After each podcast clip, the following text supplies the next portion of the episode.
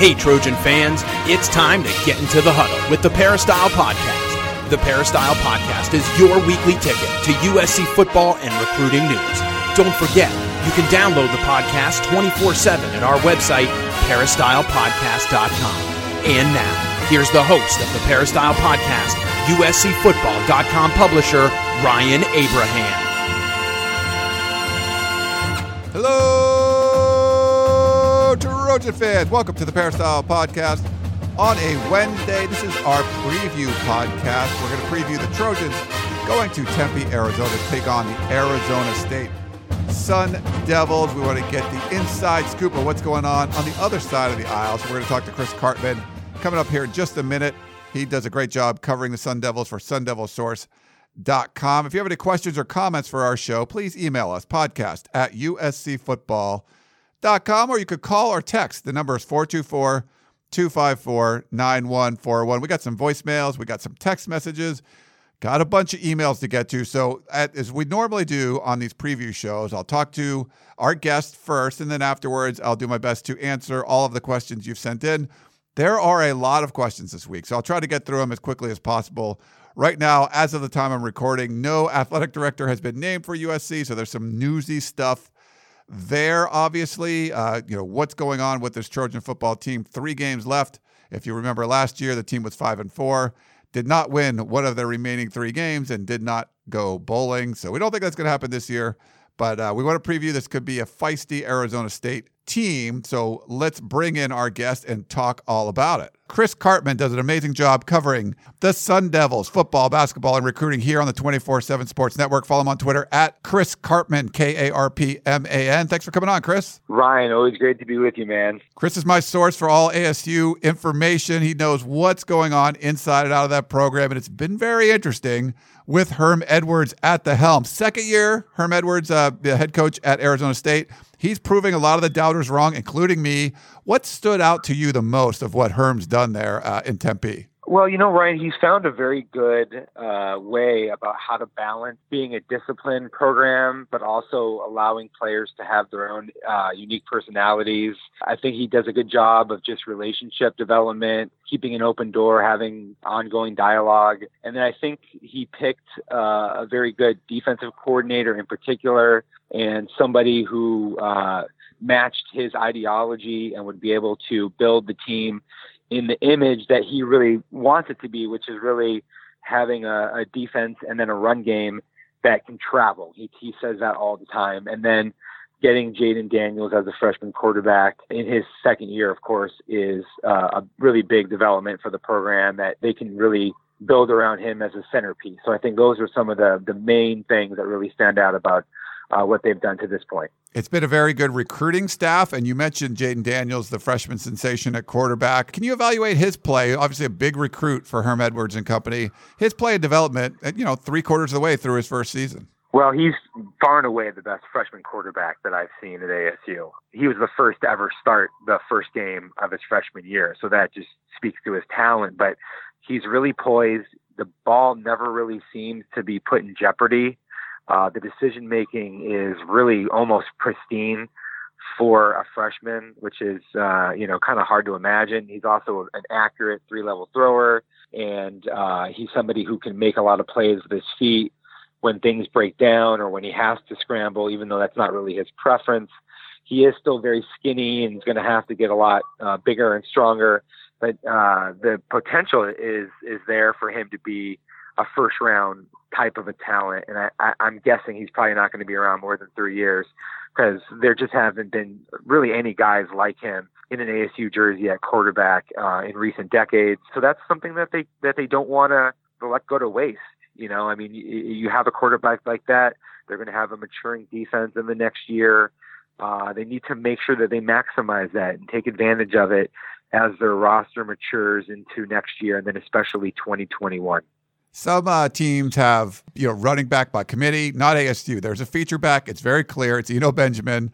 Seven touchdowns. He's third in the Pac 12. He's also got 22 catches for 204 yards, a couple of touchdowns, 679 rushing yards, like pretty good. But did you expect him to have kind of a bigger season? And how, how would you evaluate he, how he's played so far? Yeah, I kind of thought that his numbers would drop off a little bit for two reasons. Partly having a freshman quarterback, although that hasn't been the main reason. Uh, the significant thing that's really hurt ASU's offense and also Benjamin's production has been their offensive line, which lost two of their best players from last year, and then another one who's been on a personal absence pretty much all year. They they have two true freshmen playing on their offensive line, and they're just not as good up front as they were last year. And so Benjamin, he's having to deal with a lot of defensive players in the backfield pretty quickly. He's breaking a lot of tackles. A lot of it's hard running. He, he has a, a couple good games of late that's kind of made his yards per carry number look better. But for a while there, he was at the bottom of the Pac-12, despite him being clearly one of the better backs in the Pac-12. They they are getting a little bit more continuity and some rhythm with their run game, and so I think that they have a chance to have a decent outing against USC. Uh, I'm certainly he's probably a little bit frustrated from a number standpoint and just the running lanes not being what they had been last year no N'Keal Harry. How about some of the other skill position guys? Who's uh, who stands out to you so far uh, in this offense? Well, Brandon Aiyuk is, is excellent. I think he's got a chance to be like a like maybe a second, third round NFL pick if everything goes right for him. Like if he finishes the the year really strong, he's going to be a thousand yard receiver. I think he he's different than Harry. He's not like that that possession 50-50 ball receiver. He's more of a guy who's uh, a run after the catch uh, he's a little bit more slippery as a route runner. He's someone that is going to potentially give USC and other teams some issues. Uh, he'll test uh, the, the coverages certainly. Uh, other than that, you know, Frank Darby is, is a big play threat. Doesn't really make a lot of just you know routine kind of catches. It's more like just big plays down the field. Uh, Kyle Williams is a guy that they use a lot on the short to intermediate type stuff. He moves chain. He's a good blocker. He's a glue guy for them offensively. They haven't really got their tight ends going in the way that I think they had hoped to. Uh, they have a freshman, Nolan Matthews, who's really talented, but he's just not quite ready yet. And Curtis Hodges is a hybrid guy, but he's not been reliable. Uh, so really, it, it's they have only you know several weapons on their offense that you really have to key in on. Primarily, of course, Benjamin, Brandon Aiyuk, and then you have to watch uh, the big play home run shots to Frank Darby and then Kyle Williams on some of the the shorter, the quick hitting type stuff. Overall, not a lot of explosive plays on offense, really, in the run game or the pass game. Is that kind of been designed? Is that the way the offense has been designed this year?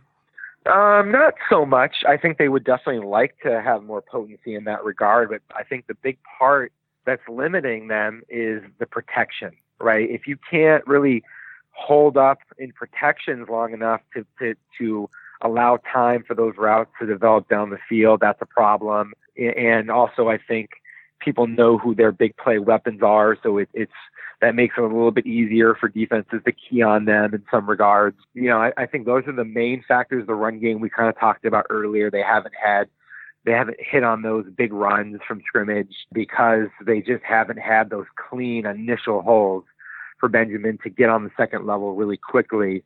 And and so that's been that's been an issue for them all year because they it, it's not just that they haven't had those really big plays in enough number, they also haven't been able to move the chains, you know, on longer drives very successfully against uh, especially better defenses because they uh, have execution issues uh, that are, you know, related to their youth and, and some of their other issues. On the defensive side of the ball, the run defense looks stellar. Uh, number 22 in the nation, giving up 100 and just under 115 yards per game. Opposing backs are averaging just over three yards a carry, 3.22 yards per carry. Also, not giving up a lot of big plays. Only 22 runs of 10 yards or more, and five of 20 more or 20 or more, both in the you know top 10 in the nation. What's uh, what's been good about this Arizona State run defense? Well, they're really good against pro style teams in particular. The teams that want to run straight at you they've been able to clog gaps up. They've been able to get into the backfield and be disruptive. On first and second downs, this defense is really good. The the problem has been, and kind of inexplicably, they've given up a lot of third down completions, including you know, more of the the medium to long variety, which is not what you would necessarily expect. And that's been frustrating for Danny Gonzales, the coordinator, and some of the players. That was really also an issue, particularly against UCLA, against Colorado teams that they they lost to, and Utah, probably to a lesser extent, even though they were they were thoroughly beaten by Utah. So I just feel like um, they got to do better on third downs and some of the some of the the runs that are more like outside breaking at times have been a little bit of an issue, even though they've handled jet sweeps quite well. How about the uh, pass defense? Who's who stood out to you there?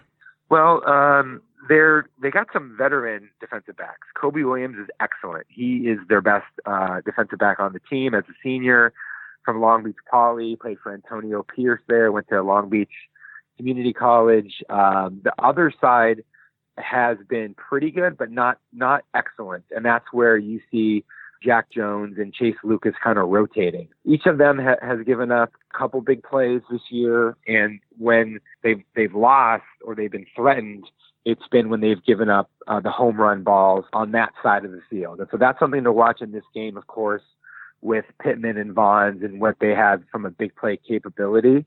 Uh, I don't think they're going to probably beat Kobe Williams, or at least that's kind of unlikely. And I think ASU is going to go sometimes to some dime defense stuff against USC, where they have all three of those guys on the field. Aashari Crosswell is a star safety from Long Beach Poly as a sophomore, but he's, um, I think, much better in zone coverage than man. So when teams are able to get some isolation against him in some man coverages, I think that's uh, an issue, and they've also induced some assignment errors uh, on him with uh, just kind of looking where he's not supposed to on some plays. So there is there is an opportunity for USC to hit on a couple big shots, and I think that's actually going to be one of the the whole keys to this game, and that's why ASU also has to do a good job of getting Slovis uh, a little bit uh, uncomfortable having to move in the pocket a little bit more than he wants to. Jack Jones, a name familiar with USC fans, former five star quarterback that was on the Trojans roster. Not a lot of interceptions uh, for this group, but really good at, at, at, forcing fumbles, recovering fumbles. USC last week played Oregon, who was number one in the conference in turnover margin. ASU is number two. USC is still number 12. What have they been doing to kind of take care of the ball and also force some of those turnovers? Well, they've done an excellent job taking care of the ball. Uh, Daniels has been excellent with ball security in, in all respects. You know, Benjamin had you know, one bad fumble against UCLA, but generally takes care of the ball. The receivers have taken a, a good care of the ball. They had a goal on defense of getting 20 interceptions this year, and they're just like if they get halfway there this season, uh, you know that that's that would be maybe even like uh, a good result at this point. I think they haven't been able to just have the situational awareness, and maybe it's been a little bit of unluckiness in some respects, and then some players just they're getting to spots like a, a split second late. They're just like barely missing on some of their breaks or some of their reads. It just seems like they haven't been able to to execute uh, nearly enough to be able to make some of those big plays happen. And I think that's something that they are, are going to really try to address in this game. If you look at Slovis, at least in my opinion, he's been excellent, I think, as a freshman also, but where he has struggled at times with fitting balls into zone coverages and with maybe not seeing some underneath defenders. And so I think ASU is going to try to uh, do some creative things to maybe get him thinking the coverage is one thing, but then it's going to kind of shift into being something else, and maybe he uh, maybe he won't be able to uh, identify somebody who's in zone coverage. On the uh, special teams units, anyone standing out to you? What, what's been good? What's been bad about Sun Devil special teams? Well, they have a they have a very good, bordering on great punter in Michael Turk. Uh, I think he's probably a top ten punter in the country. He uh, has the ability to really flip the field. I mean, there's he's had a whole bunch of kicks that were over 55 yards this year, um, even really over 60 yards. So that he's a weapon. They their their top place kicker Brandon Ruiz, you know, he kind of had some issues with the staff and decided to transfer. And their backup Christian Zendejas has been very accurate from inside of 40 yards, but outside of 40 yards, it's been kind of hit or miss. He doesn't have a very strong leg. He's made probably a half dozen from over 40, but he's also missed as many and so that's an issue. But on the return game, Brandon Aiyuk is a guy who's he has big play potential. especially on kickoffs. I think that he's a guy that can potentially take one back in, in any game, even though he hasn't done one done so this year. Pretty good start, five and one uh, for Herm, Herm squad. Uh, a lot of close games, beating a, a, ranked team like Michigan State. Lost last two by double digits, which we haven't really seen a lot. Most be, mostly been close games for Arizona State. What do you think's kind of gone wrong the last couple of games? And did the bye week? Is there anything in the bye week to kind of help get this team back on track the way they were playing earlier in the season? Well, Utah, I I think they were just physically dominated at the point of attack with their offensive line, and they also had a whole bunch of self-inflicted wounds, like just dumb penalties and and mistakes, and so they were just time and again they were facing second and forever, third and long. They weren't able to get any drives going, and it just kind of spiraled. You can't really you can't really have that be the situation on the road against Utah when you have a freshman quarterback and a young team, and against UCLA I feel like they just didn't really come out with the, the sense of urgency and a readiness to play. It was very anomalous to what I have tended to see from a Herm Edwards coach team. Now, the good news for them is that they they fought back and they scored you know 22 unanswered points in the fourth quarter. The game wasn't as close as the final score, but the third down, just bad, bad third down play, and just uh, also uh, just you know, dumb penalties. They had like Shari Crosswell kicked the football after an incomplete pass. Uh, they had a couple other 15 yarders, and that's not also been the case for Herm Edwards. Um, I do think that the young players are very much bought in, and it is a young team. Uh, I think the bye week helped them to get healthy. They really don't have almost any injury issues, which is uh, that's a unusual at this point in time in the season. And I think psychologically, they, they from what I've seen and, and from what I've talked to with the players, they do seem to be in, in pretty good, you know, shape overall, despite uh, losing those two games. So I think that they'll be uh, they'll be in a probably in a, in a good place now. If the if the game gets going bad at the outset for them, then you then there's a questions about how they handle it. I think that's kind of a normal thing to expect. And last thing for you, Chris, we saw a couple weeks ago for USC fans going into Colorado, a team that wasn't playing that well, and they sort of found their groove. Like a Laviska Shenault, who wasn't doing much, he he got going, and you know Steven Montez probably had his best game in a while. My gut feeling is you kind of you might see a, a, better ASU team than what we've seen. Do you feel like that? How is this one's going to go? How do you think this one's going to play out? I mean, I don't really have a great feeling for it in that respect. USC is obviously a more talented team than ASU. I think that's pretty clear. But I don't think that, that USC is a better coach team and I think that um, USC and ASU have both been a little bit volatile of late, right? And so that that's what makes this game a little bit unpredictable.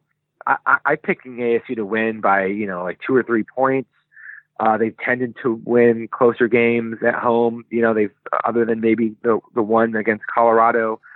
I don't know. I just have a feeling that that, that they're going to rebound, but I definitely could be off, and I, I think that USC presents a lot of challenge. If USC was fully healthy, Ryan, I, I would pick USC. But I think you know, I don't know what you got an update on Drake Jackson and some of these other guys, but to me, it seems like those things are going to be a little bit of an issue for USC. Yeah, the the running back situation is still banged up. It looks like Drake Jackson would be able to play, which would be uh, a huge help for USC. But the running back situation, it seems to have a, a negative effect on this offense. I don't think they fully trust uh, Kenan Christon, but but we'll see. Drake Jackson alone, Drake Jackson alone is, you know, to me that's a difference maker. If he's if he's really healthy, watch watch Drake Jackson against Ladarius Henderson, the 17 year old left tackle for ASU. Uh, I think if he's if Drake Jackson is healthy, I think that alone might be enough for USC to put it over the edge. Roy Hemsley out there too, right?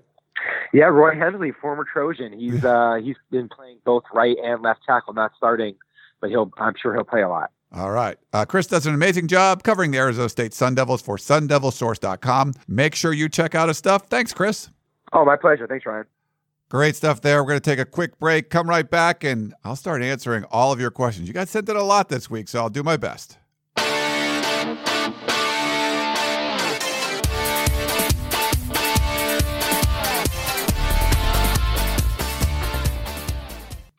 eBay Motors is here for the ride. Remember when you first saw the potential?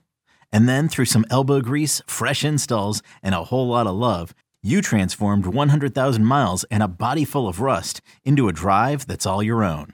Look to your left. Look to your right. It's official. No one's got a ride like this. There's nothing else that sounds like, feels like, or looks like the set of wheels in your garage. With over 122 million parts, you can make sure your number one ride or die stays running smoothly. So there's no limit to how far you can take it. Brake kits, turbochargers, engines, exhaust kits, roof racks, LED headlights, bumpers, whatever your baby needs, eBay Motors has it. And with eBay Guaranteed Fit, it's guaranteed to fit your ride the first time, every time, or your money back. Plus, at these prices, well, you're burning rubber, not cash. Keep your ride or die alive at ebaymotors.com. Eligible items only. Exclusions apply. All right, we are back here on the Peristyle podcast. Before we get back to the questions, want to put your extensive sports knowledge to the test? You can get it done with my bookie. The college football season is nearing the finish line. I can't believe it. NFL, though, is in full swing. Also, early on in the NBA and NHL seasons, it's the perfect time to get off the sidelines and get into the action with my bookie. My personal picks in the Pac 12 are heating up. I've had two winning weekends in a row. Do you think the Trojans could bounce back and cover this weekend? Go to my bookie and put some action on it. So if you're going to bet this season, do the smart thing and go to my bookie. No one gives you more ways to win. The best part is if you join right now, my bookie will double your first deposit up to a thousand bucks. That's right. You put in a thousand dollars, they give you a thousand dollars. That's double your initial deposit that you can use on all of your favorite picks. So use the promo code Peristyle to activate the offer. That's promo code Peristyle to double your cash. Visit mybookie.ag today. You play, you win, you get paid. All right, we got a lot of questions. I'm going to start. Okay, so our buddy Bobby in LA, he left an over two minute voicemail. He realized at the end it was long, but he still left a long voicemail. He had a couple points. He wants us to write an article about everything that Pat Haden and Lynn Swann did wrong. He said, I know it's going to be a lot of work. And yes, Bobby, that's a lot of work. We've had fun kind of talking about it, but it's sort of one of those things where you're you're you've broken up. You you had your divorce. Do you really want to go back and rehash all that stuff? We bring it up as needed, uh, but I think it's pretty clear how poorly both of those guys performed as USC's athletic director. He also wanted us to do some kind of segment where, sort of like our friend Colin Cowherd, what he does, where Colin was right, where Colin was wrong. He wants to say that we were too optimistic about Clay Helton back in the spring, and I think I would say some people on the staff might have been uh, with the changes that were made. I still predicted this team would go seven and five, and I think I'm going to hit that mark. I don't think USC will end up eight and four. I don't think they're going to be five and seven again like last year. I think uh, seven and five is where it's going to happen.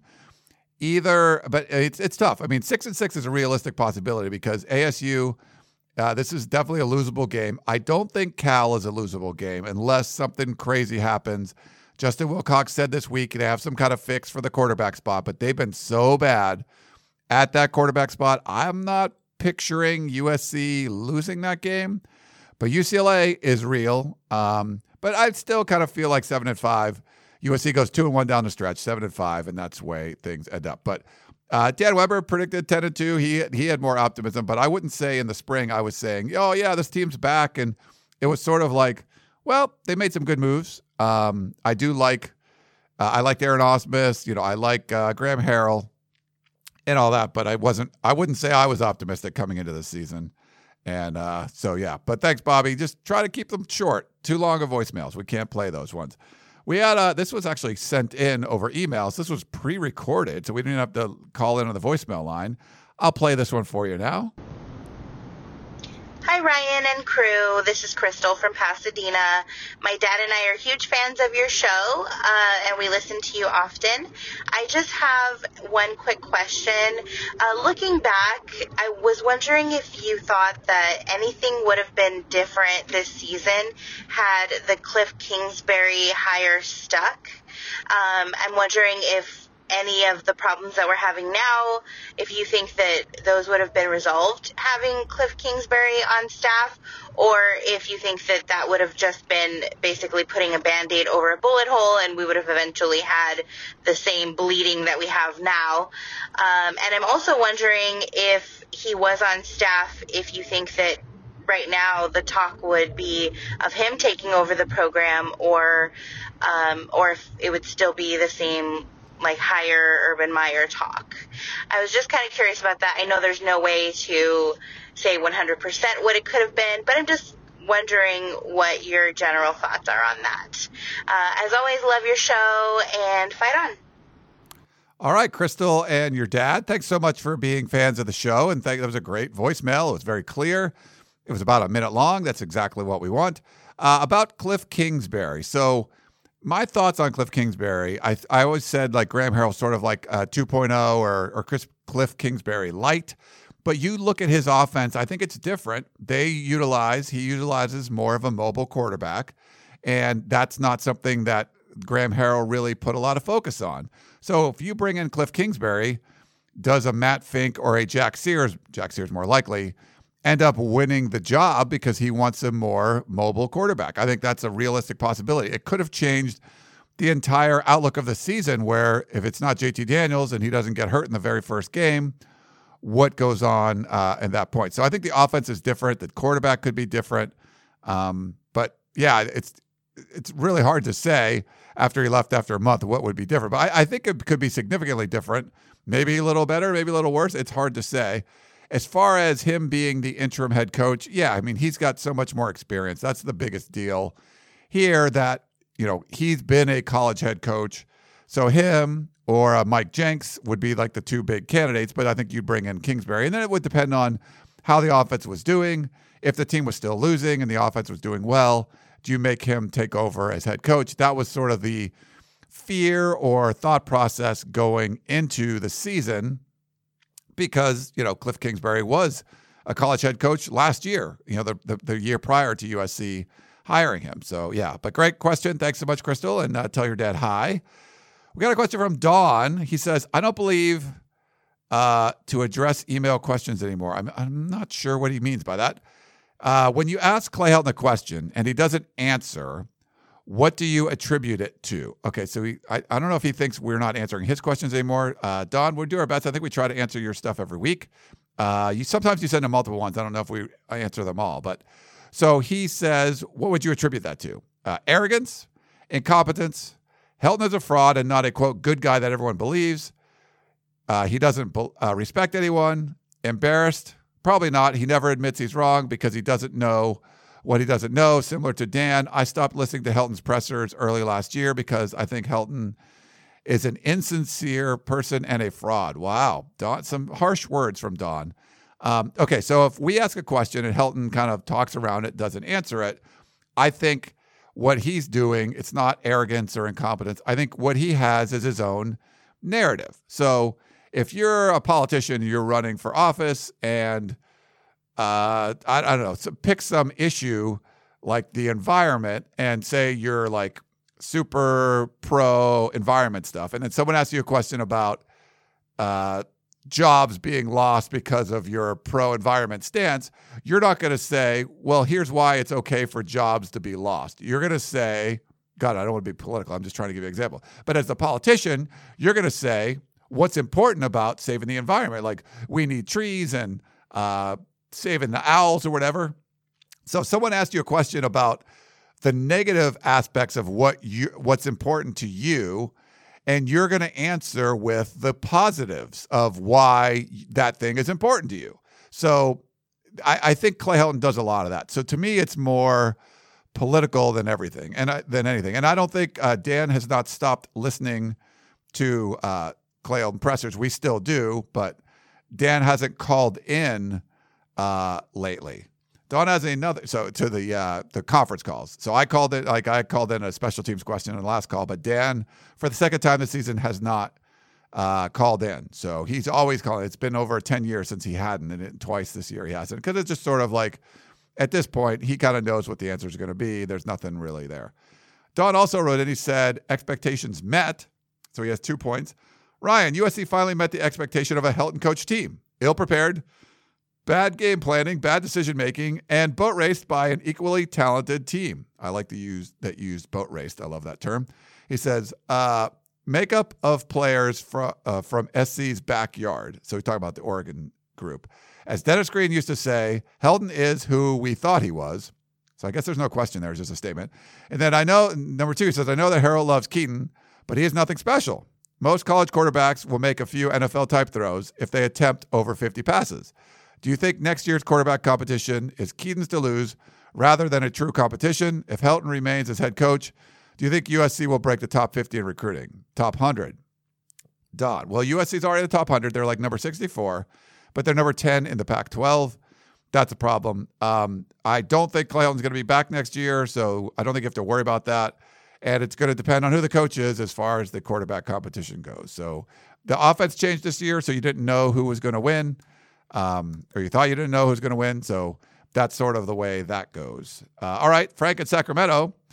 Urban Cowboy he says Urban Meyer is 187 and 32 in 17 seasons as a head coach with four different teams. He was three. Uh, he has three national championships and has never had a losing season.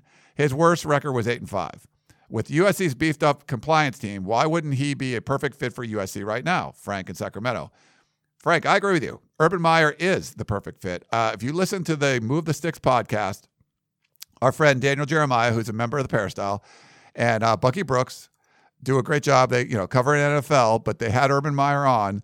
Listen to Urban Meyer describe how he would build a college football team, what his process is, stuff he learned from Lou Holtz, you know, walking into uh, a situation where he takes over as head coach. He says he hates uh, when people say, well, wait till you get his player, you know, his players in there. He says that's bull. He says those players are yours the day you walk in. And what you do is you walk in and like he talks to everyone and says, "You guys didn't choose me, but I chose you. You are instantly in the family, and those are your players." And the way he talked about creating the right culture is amazing. Like if you want to, the difference between a coach that knows what he's doing and everybody else is a, it, there's a wide gap, and and Urban Meyer is on that side where that's the guy who knows what he's doing. So yeah, I agree with you. Um, USC needs to look desperately at Urban Meyer. He's the home run. You got to get things back on track. USC made so many bad decisions as hires. I don't think you leave yourself a choice, but not to to to go after Urban Meyer because of the situation you put yourself in with all the bad leadership choices. He is good leadership. He will create the right culture around the program and he will win. And that's I'm 100% convinced of that. Uh, let's go to voicemail. Hi, Curtis from Moreno Valley. Still smarting from that Oregon loss, but I'm rooting for UCLA this week. I don't know if they're playing Utah at home or on the road. Hope it's at the Rose Bowl because then we have a chance to go to the Rose Bowl because of the tiebreaker with Utah. Curtis from Moreno Valley. Curtis, sounds like you're uh, you're about to cry at the end of that one. Um, yeah, unfortunately, uh, if you're if you're rooting for USC or UCLA and Utah in the Rose Bowl, that's not happening. That's happening in Salt Lake City. So yes, it's going to be a difficult task, but UCLA is playing good football right now. But here's the thing: if UCLA is uh, a good enough to go on the road and beat Utah, they're probably going to beat USC in the Coliseum too.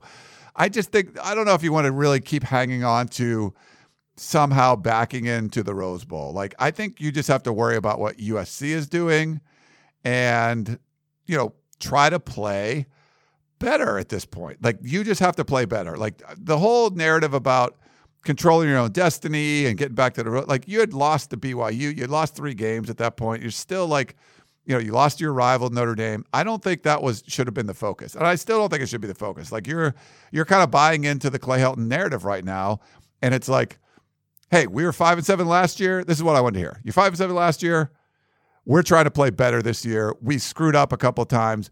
That's not happening again. We're gonna play. We're gonna play out the string. We're gonna start pounding people and play USC football. Like I want to hear something like that, not like here's the reasons why losing to Notre Dame doesn't matter because we still control our own destiny in the Pac 12 South. That just didn't ring true for me. That was just hollow. All right, we got an email from Scott. I think there's a little critical. He says, This is about Tunnel Vision. So, Tunnel Vision, if you guys don't know, that's our live show Thursday nights and Sunday nights uh, on YouTube, Facebook, and Periscope. We do it live. We take live calls, so you don't have to leave a voicemail. You just call in live and talk. And uh, we'll, we'll do all the comments from YouTube, Periscope, and, and Facebook we'll take your comments live and answer the questions right during the show. He said, I stopped listening to your television a few years, a few weeks ago. You all sit there, talk and say what's wrong, but the elephant in the room is Clay Helton. He should have never been hired by Pat Haden and kept by Lynn Swann. He should have been fired last year and should have been fired uh, yesterday, like Lane Kiffin uh, was after losing to Arizona State. Could have had some big time coaches at USC, but they didn't. I've been watching USC football for 54 years now, and I'm on the verge of stopping that now. From Scott. Um, Scott, yeah, on Tunnel Vision and here on the Peristyle podcast, I think we've been pretty open about. I've said that a million times. USC never should have hired Clay Helton. Like that was a mistake from the beginning. They should have fired him after last year. Like I, I agree with you. Pat Haden made so many bad decisions.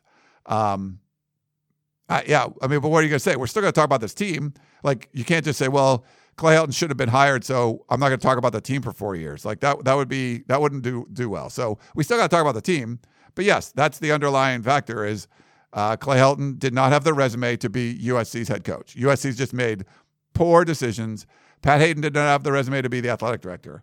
Lynn Swann didn't have the resume to be the athletic director. But they keep hiring these people that aren't qualified for the job because they're around, they know them, and this this nepotistic attitude that's got USC in this mess. That's why I think you got to get a guy like Urban Meyer. So many bad hires in a row that even if you have some questions about some of the stuff he Urban Meyer has done, you know, go for it. Yeah, I talked to, uh, you know, I, yeah, I'm not even going to get into that stuff. USC can't afford not to get a guy like Urban Meyer because they've made so many bad choices in the past. All right, uh, we also got a way too long voicemail from uh, Lamar uh, from Lancaster. So he was uh, he didn't like Ed Orgeron. He said he's not an X and O guy. Uh, he's he went out and got good staff. He likes the way USC's offense is right now, and he wouldn't have wanted Ed Orgeron. Uh, Lamar, yeah, I, I, mean, I don't agree with you there. I think uh, Ed would have done an amazing job at USC. Now he probably needed some support, and he's getting financial support at LSU. But you know, five or six players that transferred out wouldn't have transferred out. You don't take Sark away from Washington, so maybe they don't get Chris Petersen and go to the playoff. Like there's so many bad things that happened by not keeping Ed Orgeron. And, uh, you know, I would have loved to see what he was able to do. He's grown as a coach, you know. And I think Urban Meyer has grown as a coach as well. One of the criticisms was all the players that he had at Florida that were thugs that got in trouble.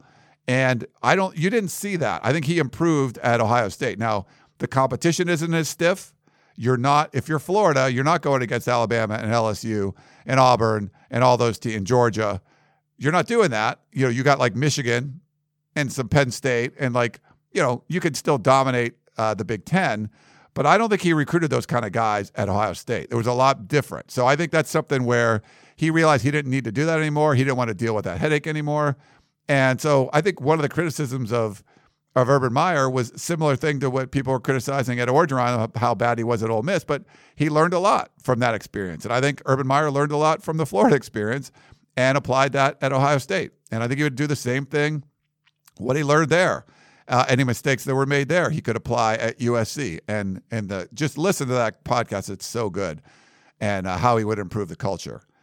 David O'Brien uh, in Stockton, he's class of '86 says, Hey, Ryan and crew, uh, enjoy your coverage of USC football, especially the last two difficult seasons. How does this play out with Coach Clay Helton after the season or in season that he is not coming back, uh, but can coach the remaining three regular season games? Does the new AD make a decision, or will Dave Roberts make the decision so the new AD doesn't have this on his plate? The new AD press conference could be very interesting if the majority of questions are about when are you going to quote fire Clay Helton Almost everybody wants to go the urban route, but what is realistic? I see something similar in the UCLA basketball hire. UCLA went swinging for the fences, uh, baseball analogy for basketball. Uh, Cap, Bennett, Wright, Dixon, and Barnes ended up with a solid hidden gem in Mick Cronin. The last nine years, he's won 20 games each season. Mick Cronin is an excellent coach. Urban, Stoops, Franklin, Petersen, Coach O, and Whittingham will be on the wish list, but no traction. Who are Mick, who are the Mick Cronins of football? Uh, Campbell, Harsin, uh, Norvell, PJ, Rhule, etc. Any thoughts? Thanks again for your coverage, uh, David in Stockton.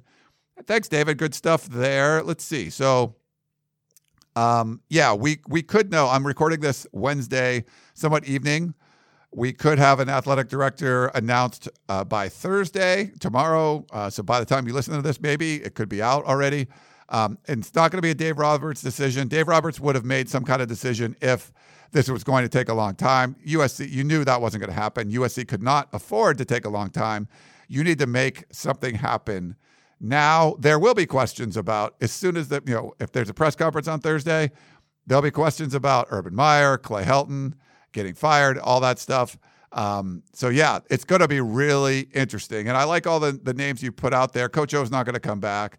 I don't think they're going to do like a Kyle Whittingham kind of thing. Um, I do like uh, PJ Fleck, but he just signed an extension. I think he's more realistic to be taken next year than this year because the, the buyout drops by like half. Uh, but a bunch of good names there. And I'm curious to see. But you got to go for the fences. You got to go for Urban Meyer. That's, uh, I no one's going to convince me otherwise. So I hope, I hope I made that point clear here. Let's see. Uh, let's, we got Mick in Virginia. Thank goodness this torture is over. We can begin to look to the future, an activity all too familiar for USC fans since Pete Carroll left. Just when you reach the point you're able to disregard all the problems plaguing this team and root hard for them to win, they totally self destruct again. The good news is this roller coaster is officially shut down for a major overhaul. I won't speculate on who I think the next coach should be, but I'm confident he will share at least one characteristic with our new AD. He will have successfully done the job before. What a concept. Our future is bright, and it's finally here, Mick in Virginia. Hey, Mick, I agree with you there. I think the bar is so low at USC that what you're seeing is just get an athletic director who has some sort of experience, and boom, you're so far ahead of where you were. You're so far ahead of the curve.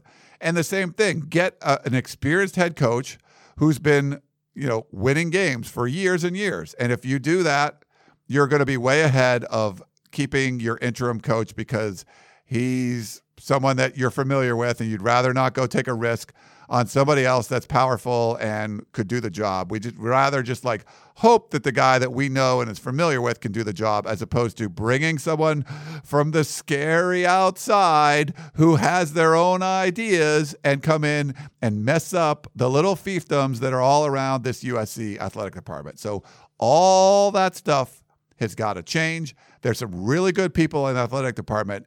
Give them some power, put them in a better situation with better leadership and then the same thing on the coaching side and bring in an experienced coach who's going to say, all right, here's what our sports staff is going to be like. Here's what the, the assistant staff is going to be like. There's going to be assistants on the staff that could take over and be the head coach. Who's the interim coach right now? Like there's not, it's not that strong of a staff where you're like, oh, that guy's a, the next head coach in waiting. You can't build a staff like that. You feel like it's more of a, you know, where, you know, back in the World War II days where Stalin would execute all the, the important generals because he didn't want to have any threats. But now, now your people are being led, your troops are being led by inferior leaders. And I think that's the way this staff is built, more out of kind of fear than anything else. I like some of the guys and everything, but they need you needed relentless recruiters up and down the board. You don't have that. You got some good ones, uh, and you just needed experienced guys. Like normally, this offense has two wide receiver coaches. USC has one wide receiver coach, and it's Keary Colbert, who I like, but he's really inexperienced. You know, this was his first year coaching wide receivers in the air raid. Uh, coaching wide receivers all, and he's coaching the air raid. Like you should have had two wide receiver coaches and let you know if you want one of them to be a rookie, that's fine. But you can't you can't do it this way. And I think that's the other aspect for Crystal. And I, I should have brought this up before Crystal's uh, voicemail. I think the staff would have been different too, because I think Cliff Kingsbury would have demanded more of his people. Where Graham Harrell is young, and he, I don't know if he, you know, he's like, hey, we get to bring in Mike Jinks, and he brings in like uh, John Baker or whatever it is, like that's a support person. But I think uh, Kingsbury is like, okay, here's who we want, and we're going to bring these people in, not here's who Clay Helton feels comfortable having on staff. Yeah, if like with Kingsbury, I guarantee you there have been two wide receiver coaches, and most likely both, you know, that one of them would have been very experienced. Uh, we got one from, let's see, Jack in New Jersey. He says, uh, th- th- these are observations he had from Saturday night. Ryan, like many USC fans, I just need to blow off some steam. That's why we're here, Jack. He said, I've never seen a national sports commentator get as agitated as Reggie Bush on the Fox halftime report. He is obviously still very passionate about USC and represented the fan base with his comments. Alas, Brady Quinn was correct when he stated that USC was hindered in the running game by injuries. No one, and I mean no one, agrees that the kickoff to the, the at the end of the first half should have been kicked as it was. The officiating was again suspect and inconsistent. Gus Johnson commentating uh, on comment, I'm sorry, commenting on how good the Oregon offensive line is because they practice ones versus ones as much, if not more, than any team in the country. Haven't I heard that discussed on the podcast ad nauseum? Clay Helton is nothing more than Paul Hackett 2.0. Lastly, I feel bad for the players. They expected to come to a top five program and have been sold a bill of goods by an uh, unqualified head coach. It's like going to Spago for dinner, and the new chef's only experience has been flipping burgers at McDonald's. Ugh, sorry if this was too long. I'm just at my wits' end. And at least the Lakers are off to a good start this year. Jack from New Jersey. P.S. Happy to see there were no injuries this week. First of all, Jack, amazing because you got the food analogy going, and I love that. Yeah, you don't want a, a, a short order cook at Spago's. You want, a, you know, a, a, a Michelin trained chef. You know, you want someone that's really experienced there, that's done a lot of good things. That you know, all that stuff. So I love the analogy. Uh, great stuff there. Yeah, Reggie. I think Reggie was uh, he was upset, but I think he was off base. The kickoff, I don't agree with. You heard from uh, John Baxter, and I wrote a story this week about special teams, and he says he doesn't look at the numbers and all this stuff, and you know whatever. It's uh, they're they've underperformed on special teams uh, again. And that's another situation where Clay Helton needed to move on from John Baxter and they did not. And I, you know, we saw, we've seen it. And, you know, he talked about, John Baxter talked about Velus Jones. He said, we return kickoffs. Who cares if you don't get out to the 25? You could break one. It's like, well, you broke one against Fresno State and you haven't since. And you haven't even come close since. And you've had a fumble on kickoff returns and you've had uh, three penalties on kickoff returns. So you would have been better off as an offense to just take the ball at the 25. And, he doesn't see that. He doesn't. That's not his philosophy, and that's fine. But I think as as head coach Clay Helton, you have to go. Okay, well, we're moving on. We're not doing this anymore. Um, and I think as a head coach, you just you need to talk tell, tell John Baxter, hey, Velus Jones isn't cutting it. He's not bringing it out past the twenty five. Constantly, the offense is in a bit of a hole. So just fair catch it. And John Baxter brought up there's there's a risk to fair catching it because if you muff the fair catch, then you get the ball where you muffed it and not at the 25. But I mean, you're muffing the the, the, the you're muffing a kickoff. Like you shouldn't be doing that anyway. Um, so I don't know. I I just I was not encouraged by what John Baxter had to say, and that to me is more of a shortcoming on Clay Helton's side, where he has to look at those numbers. When I write that story, and then the other reporters are asking John Baxter about it, and you know, we I asked Clay Helton about it on the conference call. That's one of those things where you have to realize like we're not doing this right. And I think sometimes they can be so stubborn and they just come in with a plan like this is our plan. When things aren't working, it's okay to change the plan. You're like, you know what? We thought Velus Jones would be returning more kickoffs, you know, to midfield or anything. I mean, they've had four kickoffs all year that got past the 26 yard line. So all those kickoffs, they've returned the third most in the country People aren't returning kickoffs anymore. You know why? Because it doesn't make sense. If it's a deep kickoff, you're better off taking a knee. You're better off letting it go in the end zone. USC's in the Power Five, no one returns more kicks than USC, and they they return like nine more kickoffs than the next closest team in Power Five. So USC is the anomaly here, and it's not working. The numbers show it's not working, and they're still not get. They're still saying this is the way we do it. Well, the whole country changed when the rule changed last year. You should be changing your philosophy. And they haven't. And so to me, that's uncoaching and that's a shortcoming there. All right, next up, let's see. We got one from Ross. He sent a picture actually. So this is a, you can't see it on the podcast, but I'll tell you what it. I'll show. I'll describe what I'm seeing here. He says, "It's time for a Ryan rant slash ram. First, thank you for everything you guys do. As the podcast got me through some very tough times recovering from a multiple vertebrae uh, fusion last December. Wow. Uh, sorry to hear that, Ross. Uh, the quality, consistency, passion, and dedication your team exhibits is what our beloved team desperately needs. On a visit to Santa Barbara, just before the season started, I snapped this photo thinking we may need some extra ammunition to bring the tradition back. There's no doubt that the time has come for all hands on deck. As such, the Ryan Ram is attached. Thank you for phenomenal production and delivery. My best, uh, Ron, class of 1980. So it's uh, this boat in a, a, harbor with a bunch of like sailboats around it, but this is like more of a looks more like a powerful, like kind of tugboat sort of thing, and it says Ryan on the side of it. It's red and black. Uh, so that's the Ram rant from Ryan. So thanks for the yeah, thanks for the photo. Very cool. And uh, yeah, I've, I've, gone on a few rants. I'm not going to lie. There have been a few uh, rants from me, as you guys know. But that's what I do. I kind of do the ranting thing. Um, let's see. We got so these we got some for Dan Weber that uh, that you know kind of came in late or we didn't get to in the Dan Weber podcast. So I'll try to do my best to answer those. Steve, uh, USC class of '97. So if he says if USC is planning on moving on from Clay Helton, do you think they're making a mistake by waiting until the end of the season to make the decision? They're going to be behind other schools such as Florida State, who have already begun their coaching search and who could be their direct competition in landing a top coach. Why couldn't USC make an announcement now that they plan on making a coaching change at season's end, but still allow Helton the opportunity to finish out the season with the team? This would simultaneously allow Helton to uh, a more graceful exit allow the school to get a jump on their coaching search and give hope to fans and alumni that change is coming. What are your thoughts? Thanks and fight on, Steve, class of 97. Yeah, so Steve, this is all about the poor leadership that's been going on there because USC doesn't have an athletic director. Um, they're they're not in that really that position to do that. I don't think you can ask Dave Roberts to. I don't think Carol Folt wants to get her hands dirty, even though you know I think she's getting her hands dirty behind the scenes. She doesn't want to come in and say, "Hey, I'm firing Clay Helton." He was at practice, or she was at practice, along with Rick Caruso, the uh, head of the board of trustees, um, on Tuesday. So that's uh, that's going on. I do like the idea. I think because there's not really a great candidate for interim head coach on the staff, you could make that announcement. And who knows? Thursday we could hear, you know, it's Mike Bohn, the athletic director that we had heard before. He's announced, and he makes a decision that Clay Helton is going to play out the string, but he will be replaced at the end of the season. So, and I think you get a jump. Now, I think USC's in a in the pole position as far as jobs go. I do think that they're the the only realistic possibility right now for Urban Meyer. I think it's a good spot, and you go after him. And I think you could even get like a James Franklin. There's there's some good candidates. I think the athletic director position was going to be harder to fill. You could get someone, I mean, infinitely better than what you had because that's not that hard.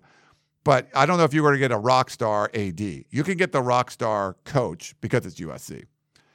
Let's see. Dad, class of 1962, he said, I finally given up after the debacle Saturday night. There are plenty of reasons to replace Clay Helton, including the following. We keep hearing that USC has only one scholarship running back, but that is not true. They have a very good running back named Matt Fink. A goal line package with a wildcat formation with Matt Fink as quarterback would have put another running option in play, but Fink was never used. Clay Helton has no creativity and doesn't even know how to use the special skills of players. Why was Dominic Davis only given two running plays? His first of the year, by the way, when he was recruited as a speedy running back. The incompetence of Clay Helton and his uh, incompetent assistants is beyond compare. Please comment on the non use of Fink and Davis. Fight on uh, with Urban Meyer, Dan, class of 1962. Yeah, Dan, I don't agree with you on the Matt Fink stuff. That's not what this offense is. Like you, you that's like saying, why aren't they putting a fullback in and running under center? Like, well, that's not what they do. That's not that's not part of this offense. And that offense doesn't have a package for Wildcat for Matt Fink. They've had other offenses that have that, and this one doesn't. I do agree with the Dominic Davis stuff. I wanted to see a little bit more of him, but he gets a couple carries and he gets a concussion, so he's out. Um, we'll see if he's able to play in this game. But I would have liked to see more of him uh, in this situation, and and they weren't able to. Eric uh, wrote in, "Hey guys, questions for Dan." On the play where uh, Olaijah Griffin was flagged for personal foul, the guy he was guarding threw him on the ground after the whistles were blown to stop the play. OG was ticked off about being thrown down after the play, was blown dead, and got up and shoved the Oregon player. How was he flagged 15 yards for a minor shove when the Oregon player just threw him to the ground right in front of the ref? Eric. Um, so I think he was being blocked for one, and two, you usually get the guy who's retaliating, not the guy who does the initial foul. So that happens constantly in college football. So you you have to know as a football player out there, especially on a day where flags are flying all over the place, that you can't retaliate. You got to be on your best behavior. And Olaijah Griffin was not. You let your emotions uh, take over. And Oregon had a ton of flags. I mean, they had 112 yards of penalties in the first half. So it's not like this was a, uh, a officiating staff that was leaning towards USC. It's just an incompetent officiating staff. and they were making mistakes on both sides. There was uh, some egregious errors uh, both ways, so uh, I wouldn't worry too much about that. Just that one specific play.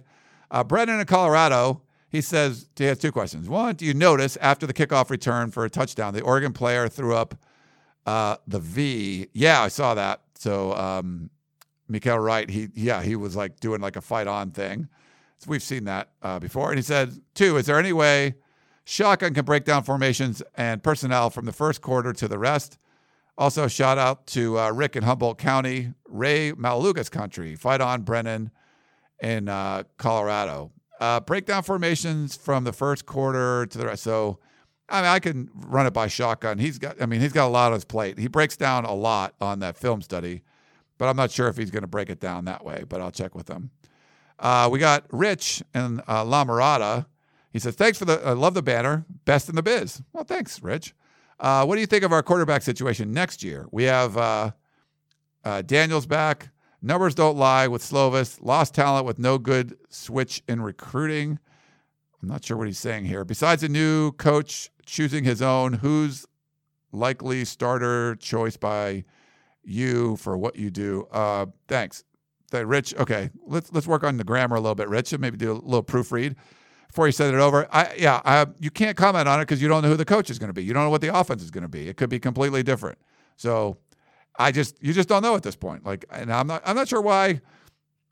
It comes up a lot. Like I do radio shows and people ask about it. People ask about it all the time. But when you know the whole coaching staff is going to be different, what is the point of talking about who the quarterback is going to be? Because it just depends on what the offense is. But I do think it's going to be tough for JT Daniels because he's likely going to be out for the spring and maybe part of fall camp too. So that would put Kedon Slovis in a much better spot uh, because of that. This is another question about Kedon Slovis. He says, Hello, Daniel from LA. Uh, below I listed some statements that could sum up Ke- uh, Kedon Slovis's career if Clay Helton stays.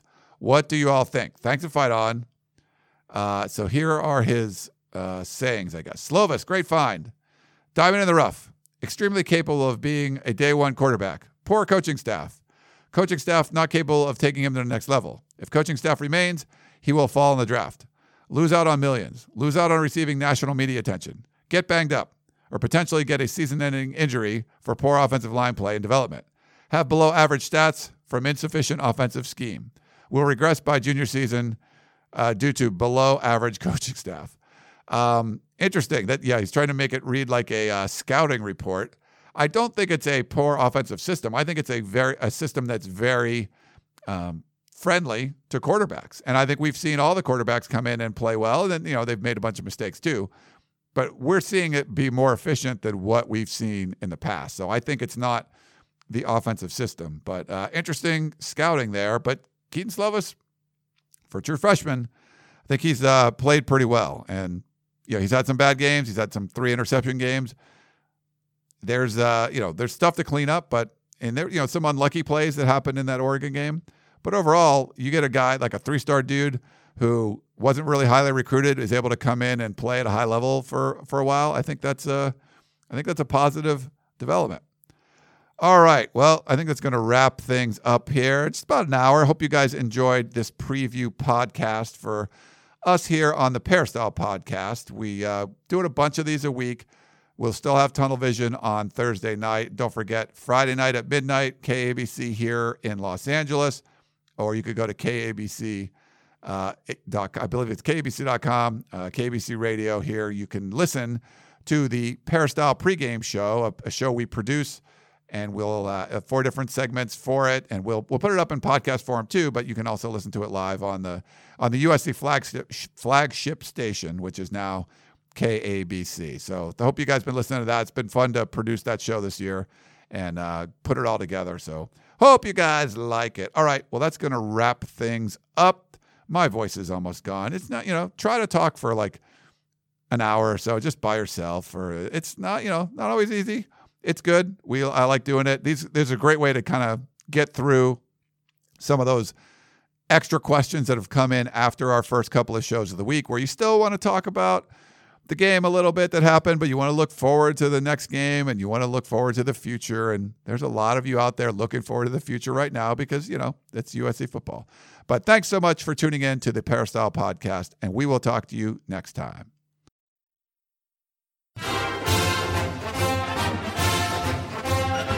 You've been listening to the Peristyle Podcast, presented by USCFootball.com. Be sure to tune in next week for the latest news on Trojan football and recruiting.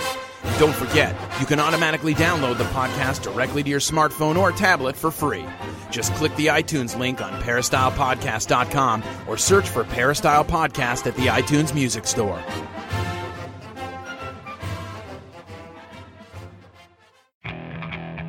Okay, picture this. It's Friday afternoon when a thought hits you. I can waste another weekend doing the same old whatever, or I can conquer it. I can hop into my all new Hyundai Santa Fe and hit the road. Any road. The steeper, the better. Because my all new Santa Fe is available with HTRAC, all wheel drive, so I can hit the trail without a worry in the world.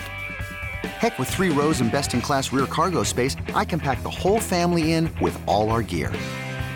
We've got available dual wireless charging for our phones, so we'll never lose touch with civilization, and we won't lose touch with the primordial power of Mother Earth. So, which is it? Waste the weekend or do something a little more epic? And conquer it in the all new Hyundai Santa Fe. Visit HyundaiUSA.com or call 562 for more details. Hyundai, there's joy in every journey.